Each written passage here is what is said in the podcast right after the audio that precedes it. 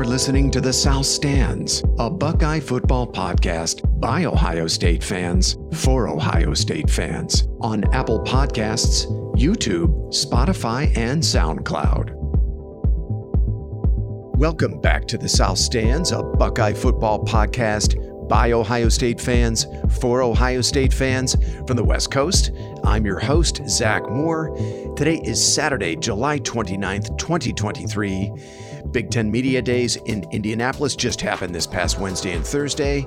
We are now only five days away from the start of fall camp, which begins this coming Thursday, and only five weeks away from the season opener against the Hoosiers in Bloomington on September 2nd.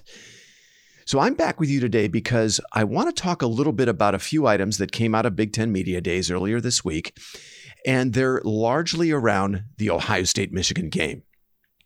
Now, according to the Cleveland.com preseason Big Ten football poll, Michigan is an overwhelming favorite to repeat as Big Ten champions this season. 27 of the 37 voters picked the Wolverines. Ohio State was a distant second with only eight votes. And, you know, look, after the results of the last two games between Ohio State and Michigan and what the Wolverines have coming back this season, it makes sense. And, and I've got no problem with Michigan carrying the mantle of preseason favorites. According to Pick Six Preview, the Wolverines returned 84% of their production on offense and 78% of their production on defense. And all four of the respected preseason publications I read recently, Athlon's, Lindy's, Phil Steele, and Pick Six Preview, have Michigan winning the Big Ten and making the playoff. And many have said this is likely going to be Jim Harbaugh's best team since he took the helm at Michigan. The Wolverines are getting their due respect from every corner of the college football universe right now, and I have no problem with that. But there is one view of the Ohio State Michigan matchup this season that has never really sat well with me, and I think now is totally overblown. And I want to talk about that a little bit today. Uh, and we heard this in abundance from both the Ohio State beat as well as national analysts at Big Ten Media Days. And I'm talking about this notion that Ohio State is a finesse team built to win in domed stadiums in perfect conditions that, you know, wilts in the face of Michigan's physicality in outdoor stadiums in late November. I mean, it's very common now to hear the folks who cover college football for a living say that Ohio State is built to beat SEC teams in the playoffs, but Michigan is uniquely built to beat Ohio State. Now, there are a few different issues I have with that premise. First, as a proud Ohio State fan whose program is built on a very physical brand of football that has produced some of the most dominant rushing attacks and stifling defenses that the game has ever seen, it makes my ears fucking bleed to hear anyone suggest that Ohio State has become the college version of the run and shoot Houston Oilers. and another issue I have with the premise is Uh, you know, if Ohio State really truly is a finesse team that can't compete with Michigan in the trenches, then how do we explain last year's Peach Bowl? I mean, because you're going to hear most of the experts say that Georgia is a supersized version of Michigan that likes to win in much the same way with dominant defense and a physical running game, only the Bulldogs do it with a lot more talent than Michigan. So if, if Georgia and Michigan are cut from the same cloth, only the Bulldogs are the superior quality, then why did they pretty much need every conceivable break to eke past the Buckeyes by one point in the Peach Bowl last season? Now, finally, and I think most importantly, this notion that Ohio State can't handle Michigan's physicality is built on a very small sample size. Uh, a single on the field result, and that's the 2021 game in Ann Arbor, which indisputably the Wolverines did, in fact, bully the Buckeyes and overwhelm them on both lines of scrimmage that day almost 300 yards rushing for the Wolverines, nine different rushes of 13 yards or more, and six rushing touchdowns. And, you know, say for a very brief period in the second quarter of that game, Michigan did, they did whatever they wanted on the ground. And on the other side of the ball, the Wolverines stifled the Buckeye running attack. Only 64 yards rushing on 30 carries for the Buckeyes that day. And Aidan Hutchinson and the Michigan pass rush lived in the Ohio State backfield, a staggering 31 pressures and four sacks of CJ Stroud that day. So, look, nobody from either side of the rivalry will argue against the physical beatdown Michigan put on Ohio State in that game back in 2021. But the 2022 result which the scoreboard would suggest Michigan won in the same fashion, was actually a very different story. And I think what's happening is a lot of folks, the national analysts most especially, are conflating the 2021 and 2022 games. And I can see how that might happen. I mean, the final scores look very similar 42 to 27, 45 23, both overwhelmingly in Michigan's favor. But if you look a little closer at both the backdrop of last year's game, as well as how Michigan went about winning it or how Ohio State lost it, you'll see the, the only real similarity between last year's game and 2021 is the final score. Beyond that, I think the games are very different stories. And let me explain. If we want to understand how Ohio State lost to Michigan in the fashion they did last season, you have to start with the Trojan horse that was Michigan's narrow 19 to 17 escape against Illinois the week before. Now, as we remember, Blake Corum was injured in that game. He had to leave after only one carry in the third quarter. Donovan Edwards also did not play in that game. And it was a rough day for J.J. McCarthy and the Michigan receivers, who did just barely enough in the passing game to squeak by Illinois. Uh, McCarthy had 16 incompletions in that game. He did not throw a touchdown pass. And look, McCarthy's struggles with his accuracy actually started several weeks before that game. And Illinois, you know, or so we thought, appeared to have really exposed the Michigan offense in a way that we had not seen, and in a way that many, myself included, thought Ohio State would have been able to replicate. Michigan came into the horseshoe last season ranked 99th nationally in passing offense. They were also really struggling as an offense to score touchdowns in the red zone. They were 59th nationally in that statistics going, you know, going into the matchup with the Buckeyes which actually was very weird for a team that ran the ball as well as Michigan. You would think they would have been a much more efficient team in the red zone with the way they ran the ball, but that was not the case. And now, you know, Blake Corum is severely injured going into that game against Ohio State.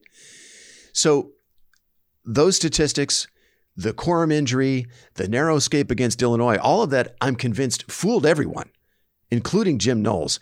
Uh, I'm not sure if it was intentional or, or what they call a happy accident, but it was a dress up in deception for the Michigan offense, who, like a wolf in sheep's clothing, caught the Buckeye defense totally off guard last season in Columbus. Now, the Ohio State defense went into that game expecting a fist fight in a phone booth with the Michigan running game. And also, we remember that coming off that 2021 embarrassment, Ohio State last season wanted to show the world that they were a tough team. Right? I mean, toughness was a huge theme throughout last season. Uh, it was one of the first words, toughness was, out of Ryan Day's mouth after the season opening win over Notre Dame. And it was a word we heard over and over again throughout the season from Ryan Day. But, you know, I remember our good friend Doug Lesmerises saying several times before the game last season that, you know, Ohio State had to be careful about getting too caught up in, a, in winning a toughness contest with Michigan. Uh, they might end up winning the toughness contest, but if they're not careful, they could lose the football game. Lesmerises said that several times throughout last season, and those words turned out to be pretty prophetic. Um, because uh, Doug turned out to be right. That's exactly what happened in the 2022 game. By the way, congratulations to Doug on the new gig at Rivals. He's joining Austin Ward, Jeremy Birmingham, and Bill Landis there. Uh, that's going to be a great one stop shop for Buckeye fans uh, for Ohio State coverage. Anyway, I digress. Now, when it became obvious that Blake Corum would not be a factor in the 2022 game, the Ohio State defense showed J.J. McCarthy and the rest of the Michigan skill players absolutely no respect, playing, you know, cover zero, blitzing their linebackers and safeties, leaving their corners in one-on-one coverage with no safety help. And as we know now, uh, that was a major miscalculation by Jim Knowles uh, because that opened the door to a flurry of explosive plays, which accounted for 349 of Michigan's 530 total yards. Five plays, which all went for touchdowns, accounted for 70% of Michigan's yardage total in that game last season. And, you know, looking back on it, man, the big play was the only real path to victory for Michigan when you consider their struggles in the red zone and the, the fact that they were without Blake Corum, um, and the Ohio State defense obliged with a hyper aggressive game plan, poor tackling, blown coverages, and bad run fits. I mean, look, the 2022 game was not the physical domination on both lines of scrimmage for Michigan that the 2021 game was. a lot of people have that confused.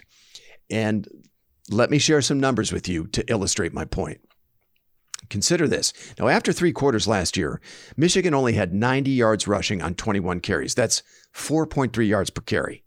And Donovan Edwards only had 47 yards rushing on 17 carries through three and a half quarters before he popped that first long touchdown run midway through the fourth quarter. Now, in 2021, Michigan had 197 yards on 26 carries after three quarters for a 7.6 yards per carry average. So, a very stark contrast in Michigan's success in running the football between the two games.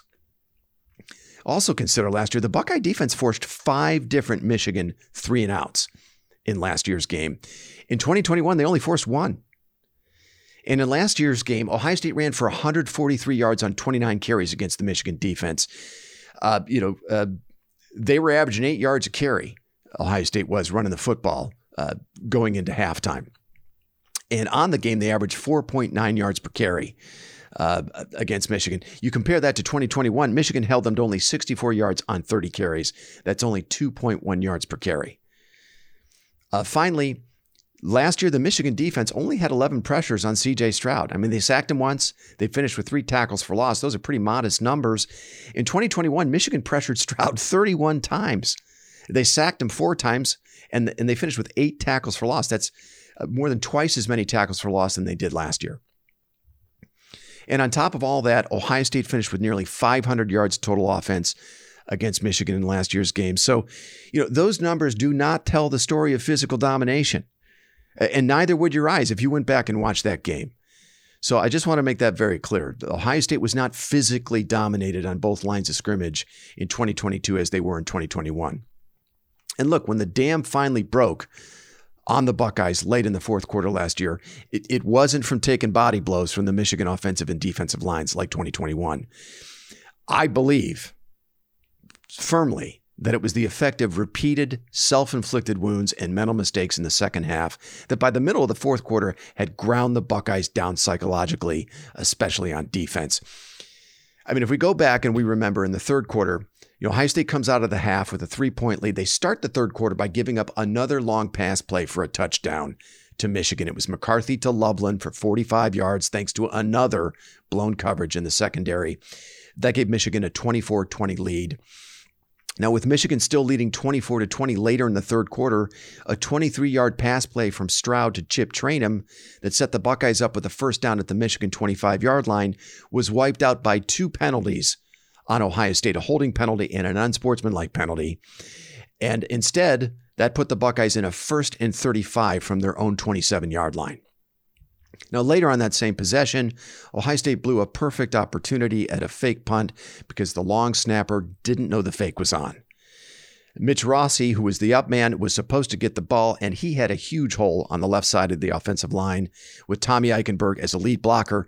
I think Rossi might very well have scored on that play, which would have given Ohio State the lead back, but instead they had to punt the ball back to Michigan. Now, on the, uh, the ensuing possession, with Michigan still leading 24 20, there was the devastating pass interference call on Ronnie Hickman on third down and 10 from the Ohio State 14 yard line that gave Michigan a fresh set of downs from the Ohio State 2. Now, that allowed Michigan to punch it in to take a commanding 31 21 lead after burning almost eight minutes off the clock. And at that point, uh, that's when Ohio State's will started to break. And it was largely the result of the self inflicted wounds that I've just described. Now, look, you got to credit Michigan for taking advantage of Jim Knowles' hubris and the Ohio State mental mistakes. I mean, and also for making very few mistakes of their own.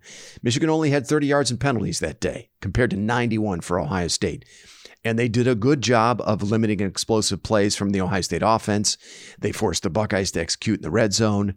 I mean, look, had Ohio State taken that same approach on defense, I'm not sure Michigan even scores a single touchdown in that game. I mean, the only touchdown that they did score that didn't come on an explosive play required 15 plays, almost eight minutes, and a pass interference call on third down for the Ohio State 14 yard line. I mean, it's very hard to envision Michigan scoring a ton of points if Ohio State just forced them to kind of drive the length of the field and execute in the red zone rather than giving up so many explosive plays. So, if in this year's game, Michigan can duplicate what they did to the Buckeyes back in 2021, okay, you know, maybe I'll start coming around on this popular belief, this popular misconception right now that Ohio State can't handle Michigan's physicality. But right now, a one game sample size is way too small for me to accept that theory. Okay. One other item from Big Ten Media Days I want to touch on very quickly before I wrap things up.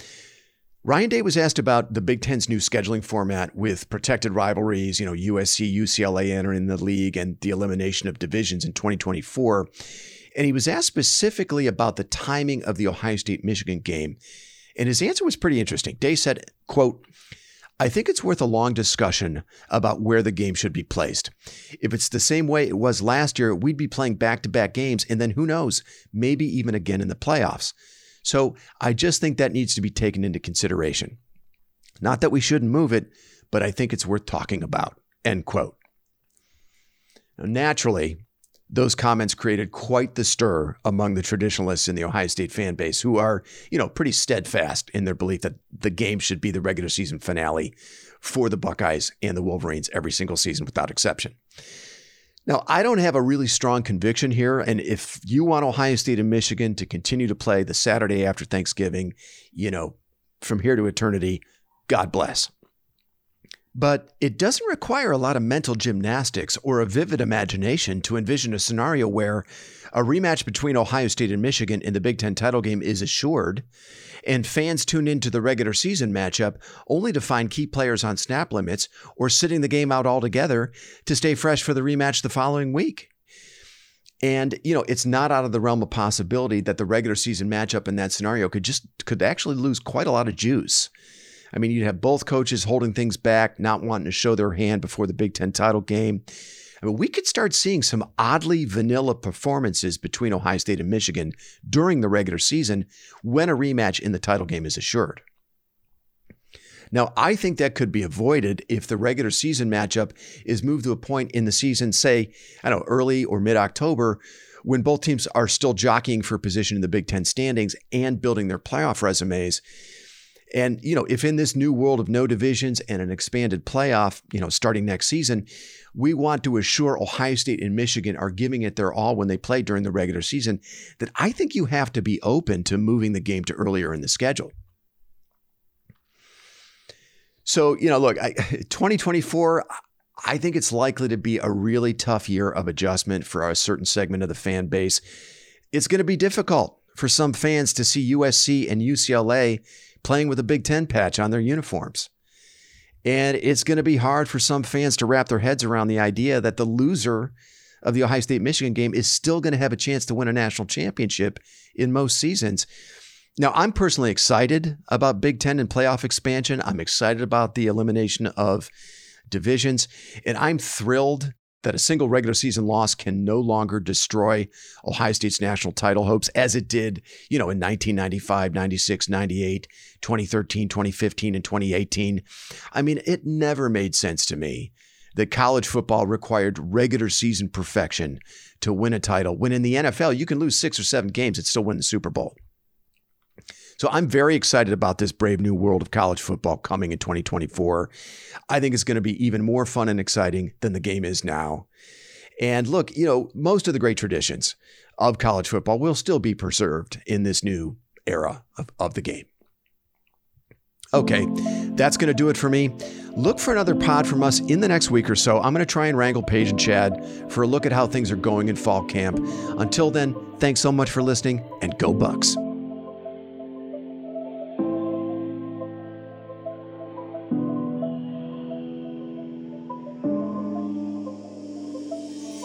Been listening to the South Stands, a Buckeye football podcast.